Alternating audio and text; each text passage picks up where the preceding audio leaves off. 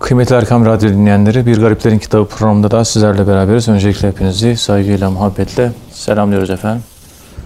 Efendim bu programda malumunuz olduğu üzere kıymetli hocamız Profesör Doktor Ethem Cevizcioğlu bizi tasavvufun kurucu şahsiyetlerinden ve onların hikmeti sözlerinden bahsediyorlar. Muhterem hocam, e, Hatim Esam Hazretleri ile devam ediyorduk. En son orada kalmıştık. Hatim Esam diyor ki muradı Allah olan müridin bütün çabası da Allah için olmalıdır. Ona göre tevbe günahkarın bu noktadaki gafletinden uyanması, Allah'tan utanması ve memeden çıkan süt misali bir daha günahlara geri dönmemesidir. Yani muradı Allah olan müridin bütün çabası Allah olmalıdır. Ee, ne demek? Dilerseniz bunu açıklayarak, izah ederek başlayabiliriz kıymetli hocam. Buyurun efendim. Euzu billahi mineşşeytanirracim. Bismillahirrahmanirrahim. Elhamdülillahi rabbil alamin. Ve salatu ve selamu ala Resulina Muhammedin ve ala alihi ve sahbihi ecmaîn. Ve bihi nesta'in. Tabi Allah hepimizin muradı. Yani nasıl tarif edeyim? Gayretimiz yok, amelimiz eksik. Ama Allah'ı hepimiz istiyoruz. Ve bundan dolayı paçayı kurtaracağız. İnşallah. Adam derviş, dervişe benzemiyor. Ama iyi kötü hedefi Allah. Derviş değil, sıradan Müslüman beş vakit namazını kılıyor. Ama o da Allah'ın rızası diyor. O da oradan kurtaracak. Müminin niyeti amelinden hayırlıdır kuralına göre çalışıyor. Kozmik düzen. Evet. Niyeti buydu ama işte bu kadarını yapmış. Niyeti yüzdü ama 25 ile gelebildi. Ey kulum Kabe'ye varamadım topal karınca gibi ama Allah'a varma yolunda öldüm. Sana Allah'a varmış muamelesi yapıyorum. Sınıfı hepimiz geçeceğiz. O yolda olmak yani. E, o, o yolda olabilmek. Hepimizde bu var. İster derviş olsun, ister olmasın. Dervişler bu işi biraz daha ciddi tutuyor. Öbürleri biraz gevşek tutuyor. Yoksa hepimiz o kanaatteyim ben. Allah herkesi cennete koyacakmış gibi bir duygu var içimde ama tabi günahtar, günahkarlar cehennemde yanacak. İyi insanlar da cennetle ödüllendirilecek. Bu da Kur'an-ı Kerim'in Allah tarafından yazılı bir kaziyesidir. Evet. Yazılı bir temel kuraldır yani bu. O zaman her konuda hangi konu olursa olsun vahiyçiyim. Hangi işte karşılaşırsak karşılaşalım. Merkezi Allah'a koyup o şekilde olayları, hadiseleri tartmak. İşte hadiselerin ilmi, hadiseleri okuma bu. Merkezde Allah'ı görüyor muyum? Tamam hadiseyi yorumla. Ha, merkezde Allah'ını göreceğim. Ona göre yorum yap bana. Ben farklı yorumlayabilirim. Sen de farklı. Ama senin merkezinde de Allah var, benim. O zaman senin fikirlerinde Allah'ı merkeze alarak konuştuğun için benim alacağım bir şeyler var. Konuş, anlat. Ha, şunlar şunlar uygun, bunları kabul ediyorum. Bunları ya ben aklım küçük anlayamadım. Ee, öyle bir tetebbuatım, birikimin fazla değil anlayamadım. Ee, veya sen bana anlatamadın. Veyahut da bana göre gerçekten yanlış. Yani huzma, safa, da'ma, kedar. Evet. Yani gönlümü açan fikirlerin var aldım. Olmayan da almadım. Ama bunu Al- Allah santrik olarak, Allah merkez olarak düşünen insanlara göre bu. izafiyeti var. Mesela hanımın dedi ki kızımız Deniz Vahit dedi şu semt pazarı kuruluyor Pursaklar'da git oraya bezelye al, araka bezelye taze efendim marul al, domates al. Tamam. Şunu göndermiş. Pazara gidiyorsun. Şimdi bir olay değil mi? Fenomenal bir e, aktivite göstereceksin. Başı ve sonu ile bir bütünlük teşkil eden bir pazar alışverişi olayını yaşayacaksın. Evet. Hazreti Yusuf gibi e, tevil-i ahadisi bilen bir insansın sen. Tasavvuf erbabısın. Şimdi pazara girdin. Nasıl gireceksin? İşte la ilahe illallah vahdehu la şerike lehu'l mülkü ve ala kulli şeyin kadir. Bunu yolda yürürken bunu okuyacağım. Peygamberin böyle yapın diyor. Evet. Ricalul la tulhihim ticaretun ve la bey'un an zikrillah. 35 numaralı Nur suresinin ayet-i kerimesine göre. Allah'ı zikrederek alışveriş yapmak. Evet. Allah'tan kopmadan alışveriş yapmak. Çarşıya gittin. Çarşıda baktın kaliteli domates, kaliteli bezelye 5 lira. Kalitesizler 4 lira, 3 lira. Sen kalitelisini arıyorsun değil mi? Evet. Fakat bu kalitesiz, kaliteli, kaliteli paralı, pahalı, öbürü ucuz. Bu Allah nerede? Bunun neresinde? Tevhil hadis ilmine sahip olan bunu okur. Rahmetli Sami Efendi Hazretlerinin 1972 senesinde ölen Ankara halifesi Mustafa Erbil amca. Bugün Hacı Bayram'daki o açılan yer var ya Musa abinin Kalem. Kalem değil öbür taraftaki Evet. His, yurt gibi.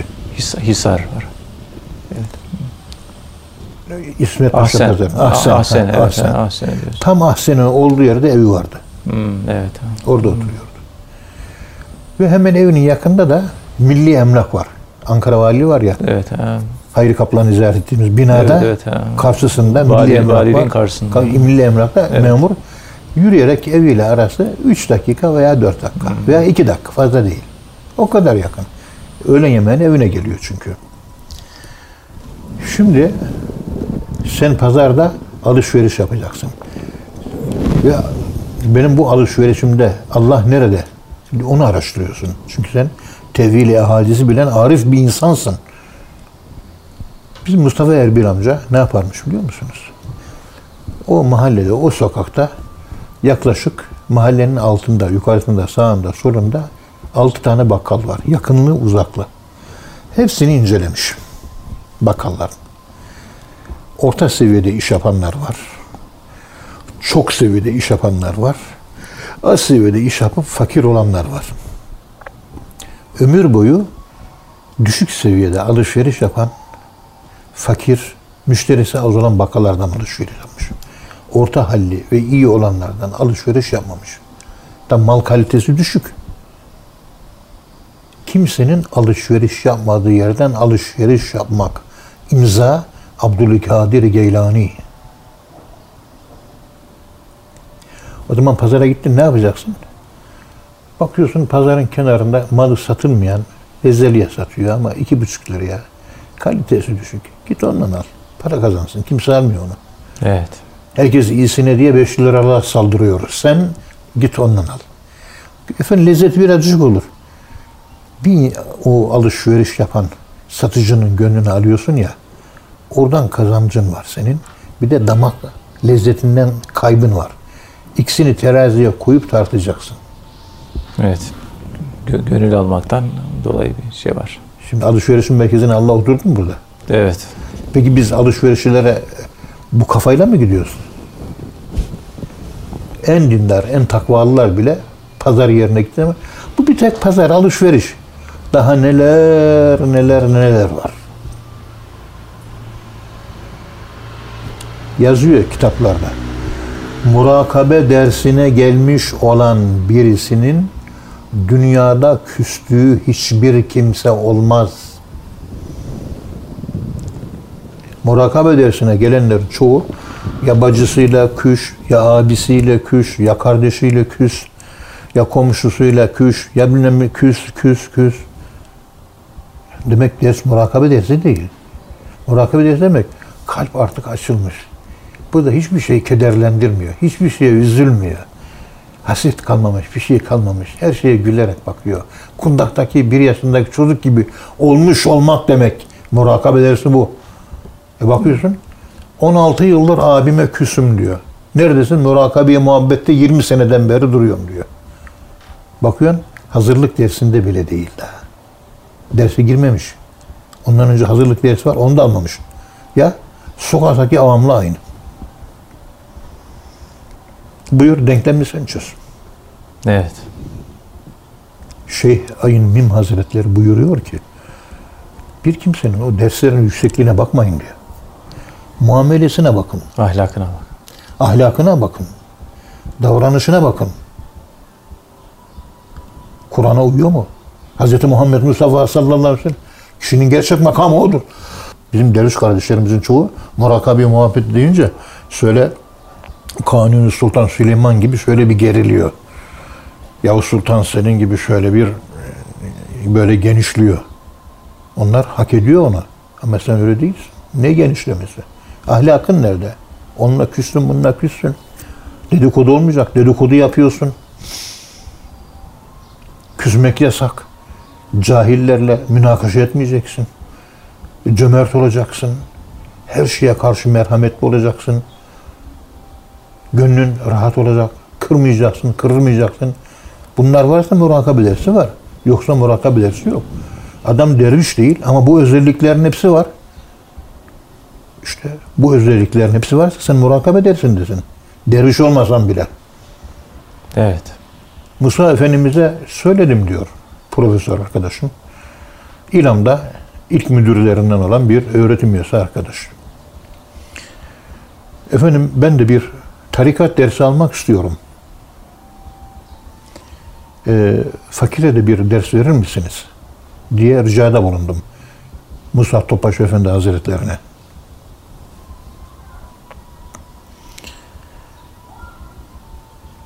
Musa Topbaş Efendi Hazretleri bana dedi ki evladım ben seni görüyorum dedi. Seyri sülükü bitirmiş bir dervişte olması gereken ahlak sizde var görüyorum. Ders almanıza gerek yok dedi ve bana ders vermedi diyor. Konuştuğumun ispatı. Delili bu. Bu arkadaş da halen hayatta. Konuşturayım isterseniz.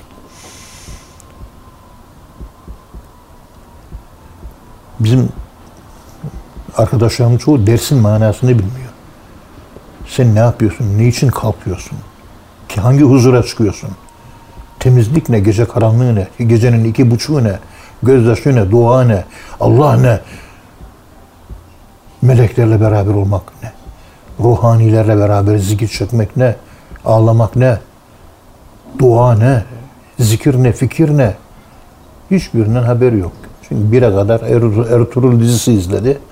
Falanca dizi izledi. Saat 12.30'da bir de yattı.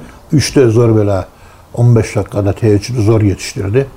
Teheccüdün dışındaki vakitte de dersini çekmeye başladı. Ondan sonra bakıyorsunuz e, kamil insan yetişmiyor. Kurallara uyan yok ki. Bir, bu işin bir kuralı var. Evet. Yok. Lafa gelince de bol bol konuşuyoruz. Yatsı namazını kıldın. İşte Musa Topbaşı Efendimiz böyle söylerdi. Yatsı namazı kılır kılmaz hemen yatınız. Hacı Gedikli abinin bize tavsiyesi. Saat 10 yatağa kon. Biliyorsunuz. Evet. İşte Yaz mevsimi geldi. 10 buçuk, 10 buçuğu 10 geçe falan. Yatağa girerek uykum yok. Gir. Odanın ışığını kapat. Gözün açık. Karanlıkta sırt üstü yat. Uyuma. Gece 2'ye, iki buçuğa kadar uyum. Gözün açık ama yatacaksın. Gözün açık. Zikirle meşgul ol. Yasin oku. Salavatla meşgul ol. Dua ile meşgul ol. Yani istirahat, gözün kapanıp horul horul uyku uyumak değildir o vakit. Uyumayabilir ama karanlıkta kalıp sessizliği yaşamak, karanlığı yaşamak. istirahati yaşamak. Ondan kalkıyorsun, teheccüd oluyor. Efendim yarım saat kaldı diyor, yatmayayım diyor. Hayır, yatacaksın, yarım saat sonra kalkacaksın. Evet. Ama Peygamberimizin sünneti yatsıyı kılar kılmaz yatıyoruz. Şu anda yaygın, bütün dervişler arasında yaygın büyük yüzde doksan oranda diyebileceğim yaygın ister bütün tarikat-ı aliyelerde de gözlemlediğim benim bu. Saat 10 yatağa kon olayı yok. Yok. Yok maalesef. Saat 10'dan itibaren epifiz bezi melatonin üretiyor. Yani aşk hormonu, tasavvuf hormonu üretiyor. Aynı zamanda antikanserogen hormon üretiyor. Ama karanlıkta olursan sen gece bir hala televizyonun başındasın. Şu ışığın altında, lambanın altında melatonin üretmez epifiz bezi. O hem aşk meydana getiren bir hormon ki insanın ilham kabiliyetini, üçüncü gözünü, horusu açan bir göz. Aynı zamanda inne naşiyetel leyli hiye eşeddu vat'en ve akvemi qila bedene dirilik geliyor hem de ruhsal seziş artıyor. Ayet böyle. Evet. Böyle tarif ediyor. Bedensel huzurluk, manevi huzurluk. İkisi beraber bir arada birleşiyor. Hadi Allah'ı zikredelim. Bir bardak sütümüzü içelim, kaynatmadan, şeker katmadan. Ağzımızı çalkalayalım, oturalım. Zikrimizi çekelim. Miraç yapıyoruz. Miraca çıkmadan önce peygamberimiz süt içirdiler, öyle çıktı. Allah Allah diye zikir çekileceğiz, miraç yapacağız. Kendi gece miracımızı sütle başlatıyoruz. Hocam bunları ilk defa duyuyoruz. E dinle be yavrucuğum. Yaş 70, 50 yıllık tasavvuf hocasıyım. Birikimimiz var, anlatacak adam bulamıyorum ben. Yok. Evet. O mesela şeyi Ashab-ı Kehf'in kulaklarını kapattık. Darabna azanihim ala azanihim. Yani Ashab-ı Kehf uykuydu değil mi? Uykuda esas olan kulağın kapanması mı? Gözün kapanması mı? Gözün kapanması. Evet. Yani kulak açık olsun. Zaten Kulak- ses kulak zaten açık. Gözünü kapat şu anda vakim. Yarı uyku sayılır bu. Nim nevm diyorlar buna. Hmm. Uyku. Bitti. Niye kulak kapatılıyor da göz için kapattık demiyor? Gözde demek biraz açıklık var ashab-ı kefte. Ama kulakta kapalılık var. Bunun sebebi nedir? Uykuda asıl olan gözün kapalı olması iken niye ayet-i kerimede ashab-ı kefin fedarabna ala azanihim kulaklarına mühür vurduk diyor. Kulak kapattık. Uykuya göz kapattık ifadesi niye onu kullanmamış? Efendim ashab-ı kehf mağarada karanlıkta ışık uyaranından mağara olduğu için tabii olarak zaten engelliydi. Ama sesler duyuluyordu. Evet. Mağara zifiri karanlık. Bir şey gözünü açsa da bir şey göreceği yok, kapatsa da. Onun için gözün mühürlenmesine ihtiyaç yok. Mağaranın kendisi zaten mühürdü. Ama kulak açık ses geliyordu. Evet. Ve sesi Allah kapattı. Yani karanlıkta kulaklar, Ashab-ı Kehf'in kulakları ses uyaranına açıktı. Onu Allah fedarabna fiili ile darp ile kilitledi, kapattı. Kulak kilitlenmesi, kulak zincirlenmesi meydana getirdi.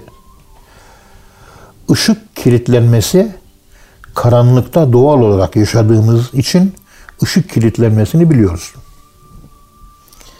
Çünkü göz kapak kapanıyor, kulak kepçeler kapanıyor mu?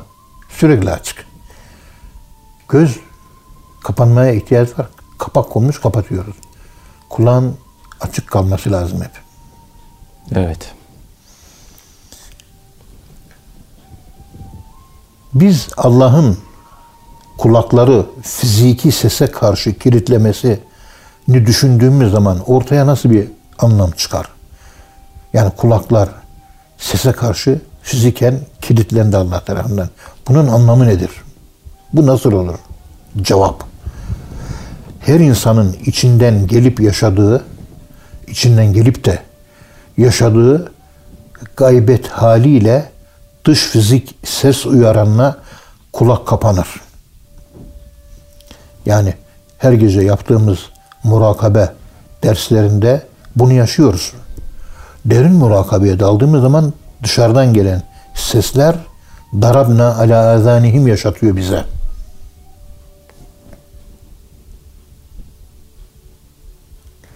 Ama bir yandan da yani dışarıdan gelen ses uyaranlarına murakabe dersinde kapanığım ama Nakşi dersimi çekiyorum. Kulağım duymaz bir halde ama bir yere yaslanmış değilim, oturuyor da değilim. Uyanıkım. Ama ses duymuyor. Tam uyku kulağın kapanmasıyla. Gözün kapanması. Yarım uyku kulağın kapanması tam uyku. Tam uyku kulak kapanmasıyla meydana geliyor. Kulak kapatmıyor, gözle kapanmış manasına geliyor. İşte kulağım gece derste murakabe dersini yaparken duymaz hale geliyor. Tam uyku hali. Ama yaslanmadığım için bildiğimiz teknik fizik uyku değil. Yakaza hali. Ve hala uyanığım. Uyuyorum ama uyanığım. Ashab-ı Kehf için tahsebuhum eykazan ve hum rukud. Uyanık zannedersin ama onlar uyuyorlar. Onlar yatıyorlar. Ayetini yakaza uykusunu bir daha düşünmemiz gerekir diye düşünüyorum. Yattığınız zaman yakaza uyku. Tenamu aynaye velakin la yenamu kalbi. İki gözüm uyur ama kalbim uyumaz diyor. Evet. O zaman yakaza uykusu, yarı tetikte olma uykusu. Bunu iyi düşünmek lazım. Bunu bu derste şunun için ben söylemek istiyorum. Bir kimsede açılış olursa açılışın bir gece yattığımız yataktaki uykuda tabii uyku, fıtri uyku ile teheccüddeki çekmiş olduğumuz derslerdeki murakabe uykusunun niteliğinde bile farklılık var. Biri abdest bozuyor. Teheccüddeki hiçbir yere yaslanmadan bu şekilde murakabe halinde uyku uyuşumuz abdesti bozmuyor. Evet. Ashab-ı Kehf'in uykusu da yani uyanık zannettiren bir uyku.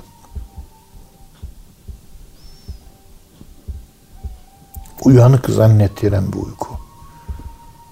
Bakanda bunlar uyanık ve diyebileceğim bir uyku türü. Uyku değil. Uyanık uykusu. O zaman uyanık uykulara çalışmak lazım. Peygamberimizin yaptığı gibi gözlerin uyumasına bakmayın. İç alem uyanık olsun. İç alem uyanık. Alimin uykusu cahilin ibadetinden hayırlıdır hadis-i şerifini burada herhalde yeniden nazara vermek, yeniden düşünmek bizde ufuk açabilir diye düşünüyorum. Evet. Siz ne dersiniz? Evet hocam. Allah razı olsun hocam. Muhterem dinleyenler programımızın birinci bölümünün sonuna geldik. İkinci bölümde tekrar birlikte olacağız inşallah. Efendim şimdi kısa bir ara. Kıymetli Erkam Radyo dinleyenleri programımızın ikinci bölümünde tekrar birlikteyiz. Muhterem hocamız Profesör Doktor Ethem Cebecioğlu bize Hatim Esam Hazretleri'nin hikmet sözlerinden bahsediyorlar. Kıymetli hocam, Hatim Esam tevbe günahkarın bu noktadaki gafletinden uyanmasıdır diyor. Allah'tan utanması ve memeden çıkan süt misali bir daha günahlara geri dönmemesidir. Yani tevbeyi bu şekilde tarif ediyor. Böyle bir tevbe ile masiyetten kurtulan mümin için daima bağlı kalması gereken dört esas vardır diyor ve bunları açıklıyor.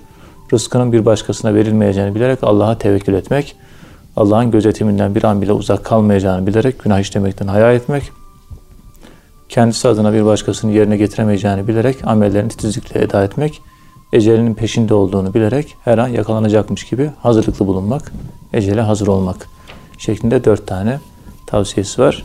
Derseniz programımızın bu bölümünde de e, bunları izah ederek devam edebiliriz kıymetli hocam. Buyurun efendim.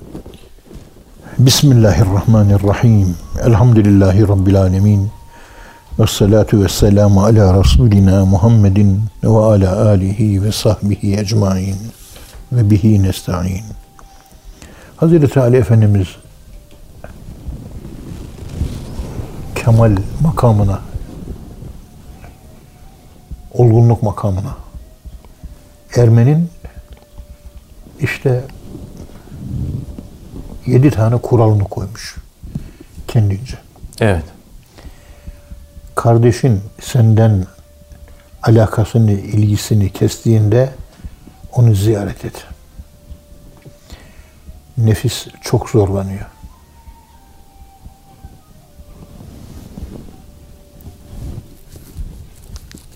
Yüz çevirdiğinde kardeşin ona lütuflarda bulun, yakınlaş. Evet. Sana yakın olmak istemiyor. Yakınlaş. Sen ona yaklaş. O sana cimrice davranıyor. Sen git ona cömertçe davran. Cömertçe harca.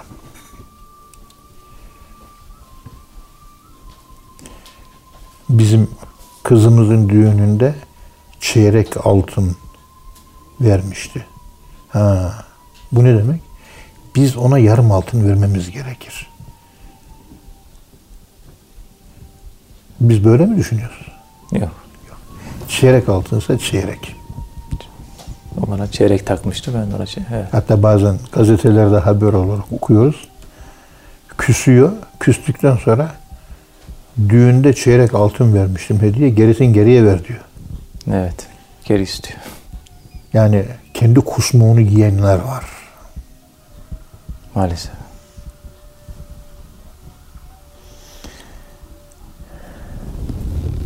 Uzaklaştığında kardeşine yakınlaş. Sana sert davranıyor. Yumuşak ol. Bir hata, bir kabahat yaptı. Sana yanlış davrandı. Gelir özür dilerse sorgulama özrünü kabul et. Sorgulamadan özrünü kabul et seni affedeceğim ama niye böyle yaptın diye sorgulamadan. Bunları yapıyorsanız kibriti ahmer çaktınız, ışığı yaktınız diyor. Evet. Kibrit ahmer bulunması en zor şeydir. Zalike min azmil umur. İşlerin zorlarından birisi işte bunlar. Evet. Yani dövüyor elsiz gerek. Sövüyor dilsiz gerek. Böyle kalbin göğsün taş gibi olacak. Hiç etkilenmeyecek. Geliyor gidiyor. İyi diyorlar sevinmiyorsun. Kötü diyorlar yine üzülmüyorsun. Ye- Yerilmek yani eleştirilmekle övülmek sende eşit hale gelmiş. O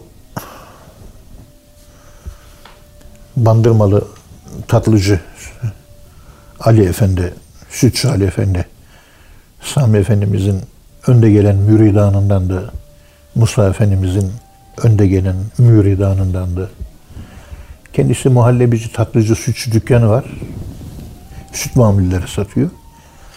Emekli bir öğretmen de 100 metre ileriye o da bir dükkan açmış.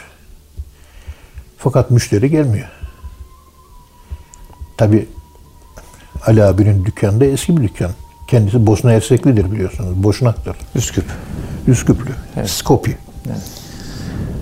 Geliyor dükkanda Bandırmalı Sütçü Ali abiye bağırıyor, çağırıyor, hakaret ediyor, bilmem ne yapıyor. Bitiyor adamı bağırması, çağırması. Ah kardeş diyor. Bu bana saydıkların var ya diyor. Ben aslında bu saydıklarından daha da kötüyüm. Sen pek azını saydın. Ve size teşekkür ediyorum diyor. Allah sizden razı olsun diyor. Evet. Adam eli ayağı kesilmiş kala kalmış. Kötü diyor. O da diyor ki evet ben kötüyüm. Dediğiniz doğru diyor. Bu ahlak olarak benimsense bizim toplumumuzun kimyası ne kadar değişir acaba? Hiç kimse en ufak bir hatayı kabul edemiyor. Kişi noksanını bilmek gibi irfan olmaz. Eksikliğini göreceksin. Gördüğün an ehli irfansın. Gördüğün an arifsin. Allah sevdiklerine kötü yanını gösterir. Evet. Sevmediklerine de başkalarının kötü yanını gösterir. Yani dedikodusunu yaptırır, diyor cehenneme gider. Ama sevdiklerine kendi kötü yanını gösterir. Kendi kötü yanının kendisinin dedikodusunu yapar. O muhasebe onu iyiye götürür. Öz eleştiri yapar. Öyle uksimu bin nefsil levvameha. Evet. Öz eleştiri yapanlara yemin ediyorum.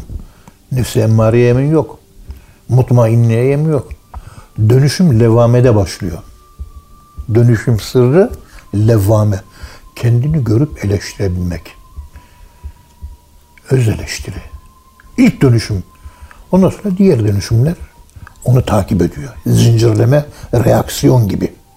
Evet. Onun için Allahü Teala nefsin levvame yani iyiliğe adım attığı andan itibaren o da tövbeyle oluyor.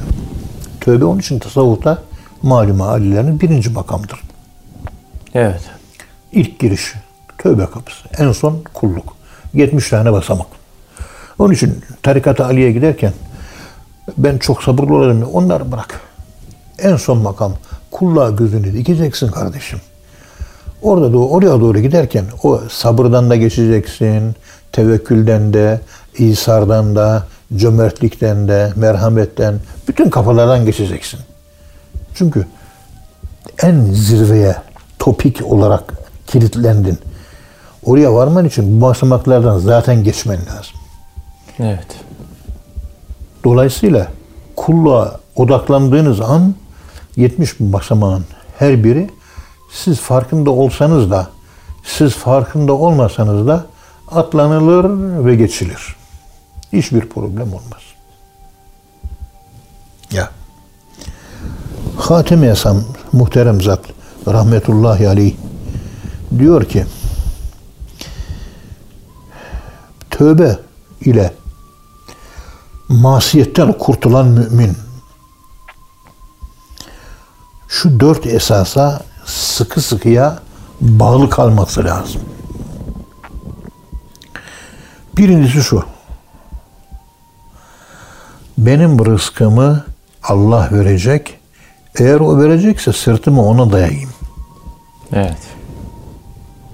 Rızık başkasından gelmiyor. Başkasına tevekkül etmeyeyim. Ondan geliyorsa ona sırtımı dayayayım. Biz nereden menfaat geliyorsa ona yaltaklanıyoruz. Evet. Yağdan, yağdanlıkçılık yapıyoruz. Maalesef. Allah'a yaltaklanmak. Kaba tabir bu aslında. Ona yaltaklanmak. Ona böyle güzel cemileler yapmak. Çünkü esas mülkün sahibi o. Onu memnun etmek. Onun gözüne girmeye çalışmak. Onun dikkatini çekebilmek. Diğerleri rızka hep aracı. Evet. Araç değerlerde kaybolmamak. Amaç değere kilitlenmek. Tövbenin birinci şartı bu. Allah'a bakıyorsun. Hani meşhur söz diyor ya. Arkadaş beni beğeniyorsun. Ama ne kadar güzel konuşuyorsun. Kardeş şuradadır. Senin beni beğenmen benim için beş kuruşluk değer yok. Buradadır. Dönüyorum Allah'a bakıyorum. Ya Rabbi ben konuşma yaptım.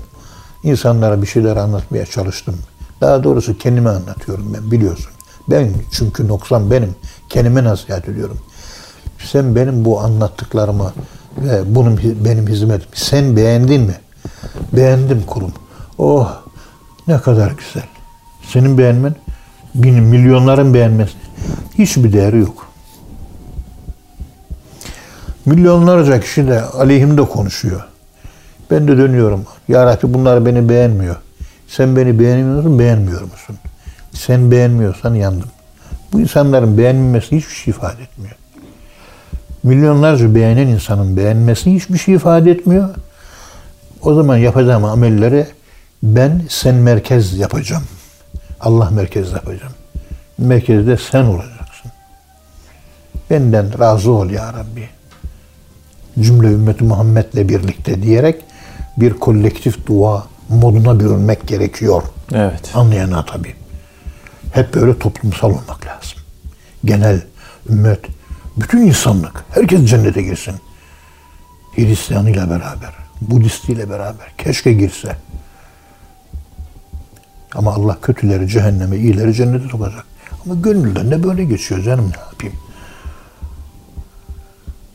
Yani hüsnüden besliyorum. Hüsnüden o günah var mı? Yazılır mı? Yazılmaz. Yok. İyilik istiyorum. Cennete girsin. Cennete girmesi için de Müslüman olması lazım.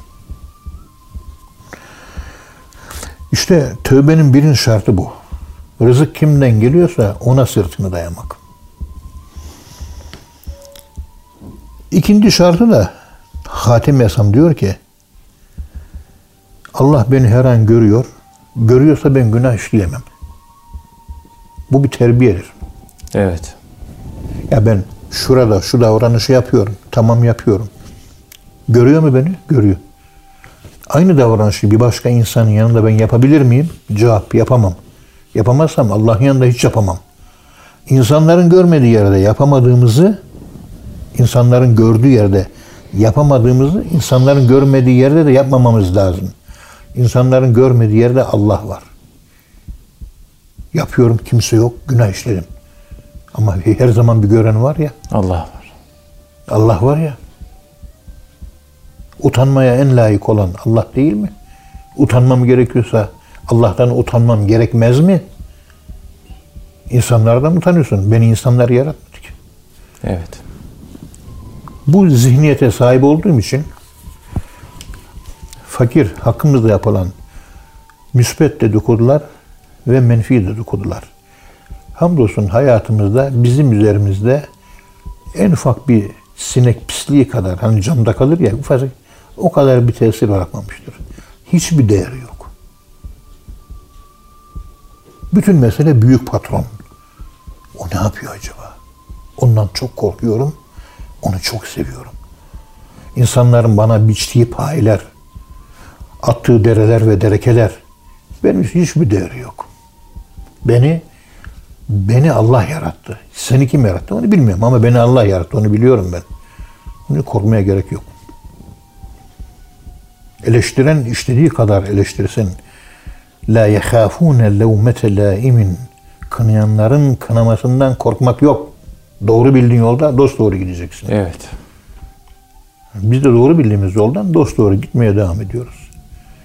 Kendimize anlatamadığımız konuda bizleri eleştirenler anlamadı diye de onları hiçbir zaman hor görmedik. Döndük, ben kendimi anlatamıyorum. O kadar çok eleştiri, o kadar çok tenkit, e, be- benim bildiğimi bilmiyor. Benim yaşamadığımı yaşamıyor. Yaşamadığı için benim sahip olduğum bu düşünce yapısına ve düşünce formatına ve bakış açısına sahip olamadığı için söyleyecek bir şey yok. Çünkü Şemsi Tebrizi Hazretleri biliyorsunuz ben diyor Ebu Bekir Selebaf adında sepet örüp satan bir şeyhin müridiydim diyor. Ama bende farklı bir şey vardı diyor. Şeyhim göremedi. Bana dedi diyor, ya sende farklı bir şey var ama anlayamıyorum derdi diyor.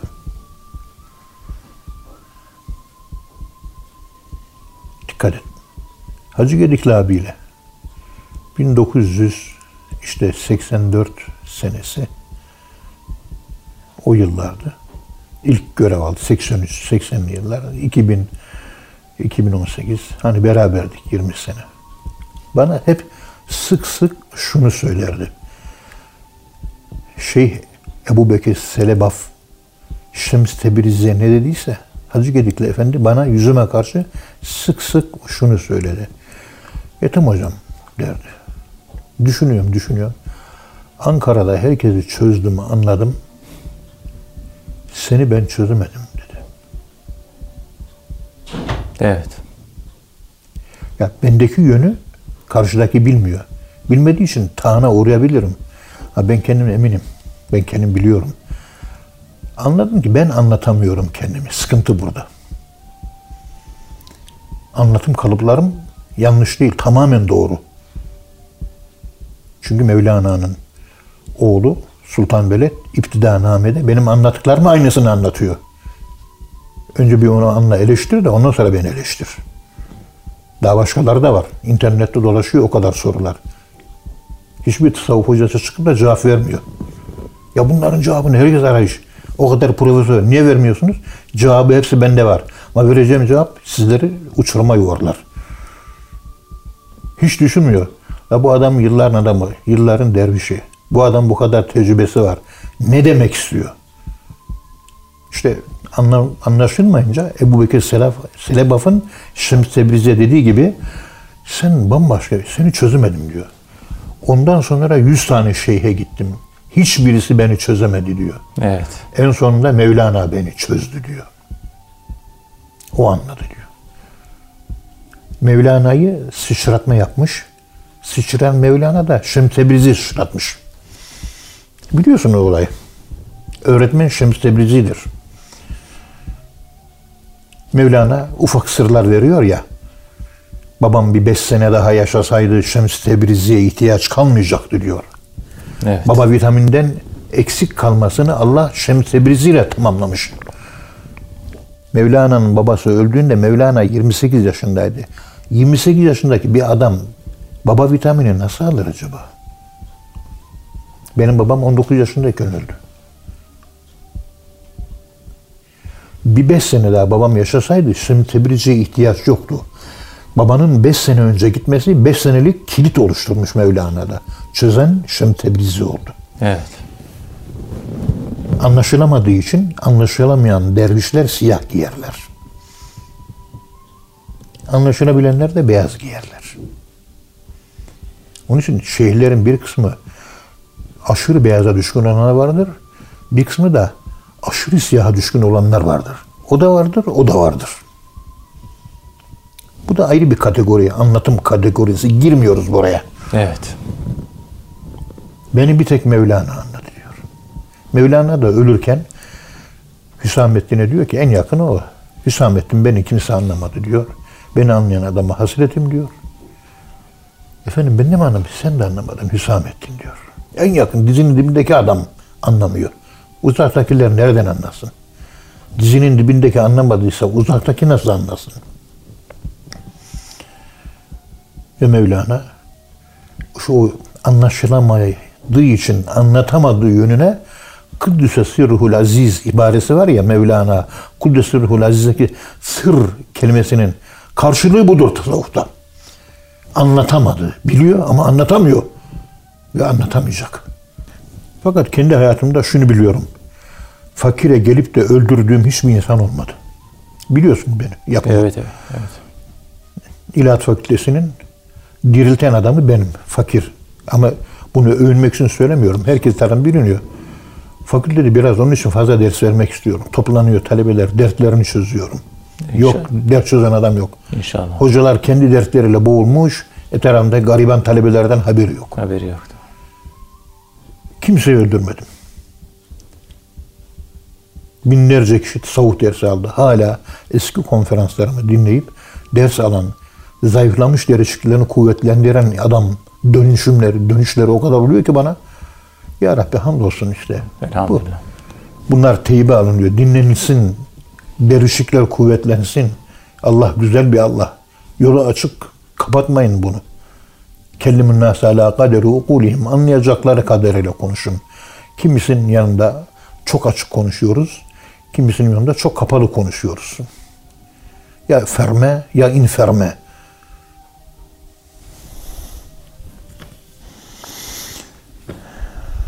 Üçüncüsü